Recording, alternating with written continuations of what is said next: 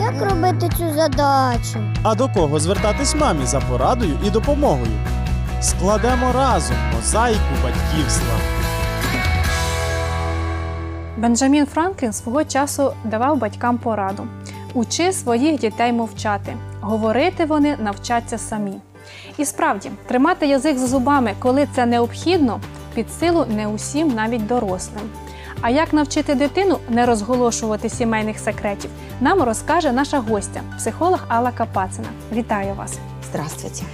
Алло, у кожній сім'ї є якась інформація, яку потрібно тримати в межах сім'ї. Скажіть, а в якому віці дитина може вже розуміти? Ось це можна казати, а ось це потрібно тримати при собі.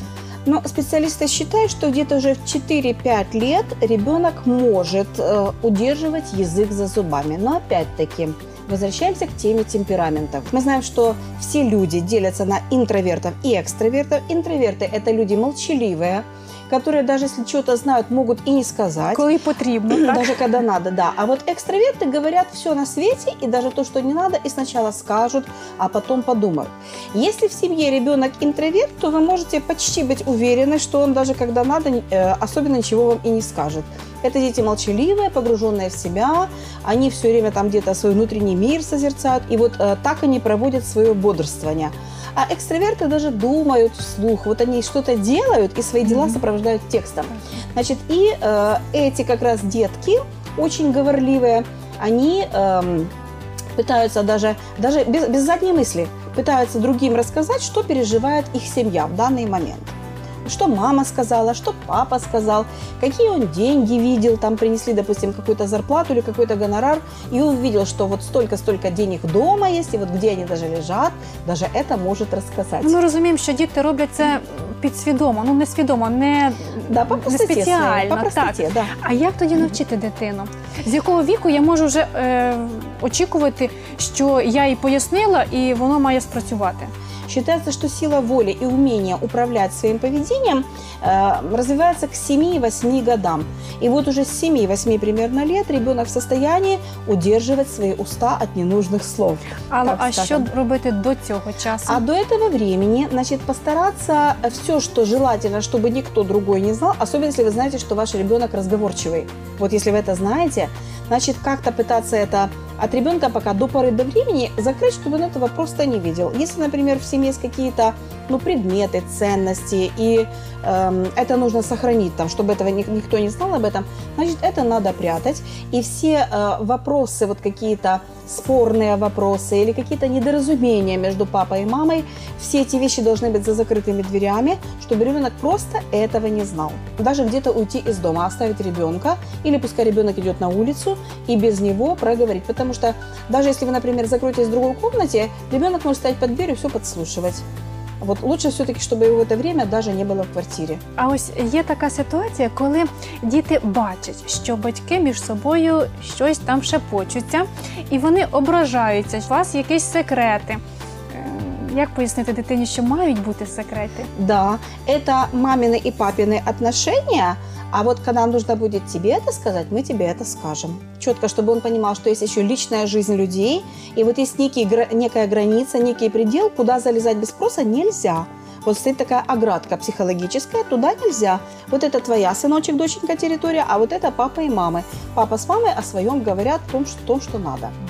А чи не може бути тут така проблема, що дитина зрозуміла, що ось ця інформація належить мамі і татові? Е, і вона розуміє, що може бути якась інформація, яку я можу мамі не говорити. Е, Тобто, в не- в мене вже мають бути свої секрети. А ми ж то хочемо, щоб діти нам все розказували. Вы знаете, свои секреты у них появляются где-то годам ближе к 12. Обычно, если хорошие отношения между родителями и детьми, открытые отношения, и ребенок приучен изначально говорить правду, то если даже с ним что-то плохое случится, первые, кто про это узнают, это будут родители. Прежде всего, конечно, мама, поскольку мама психологически ближе к ребенку, чем папа, и мама будет дальше этот вопрос уже по-своему решать.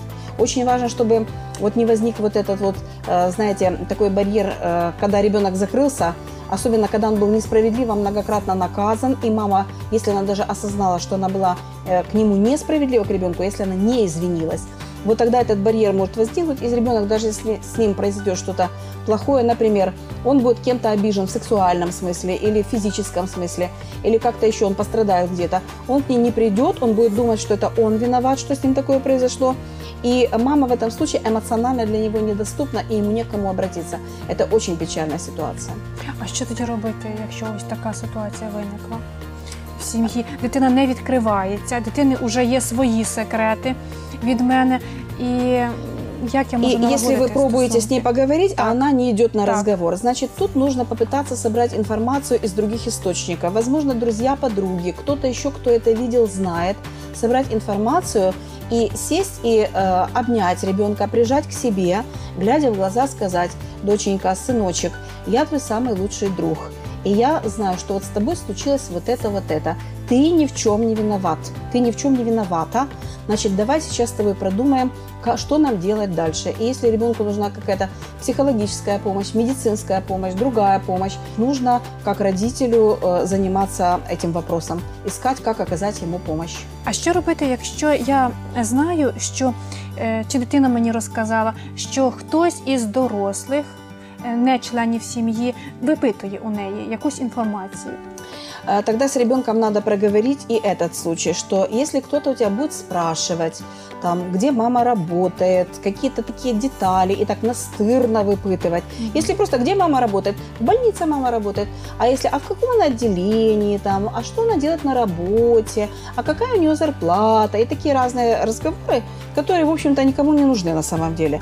Значит, тут уже э, ребенку нужно разъяснить, опять-таки, какую информацию можно другим рассказывать, а какую нельзя. Дело в том, что вот иногда даже люди с недобрыми намерениями сначала начинают искать подход к детям. Вот, допустим, к примеру, семья состоятельная, и э, даже вот есть что украсть, к примеру, да, вот такой случай.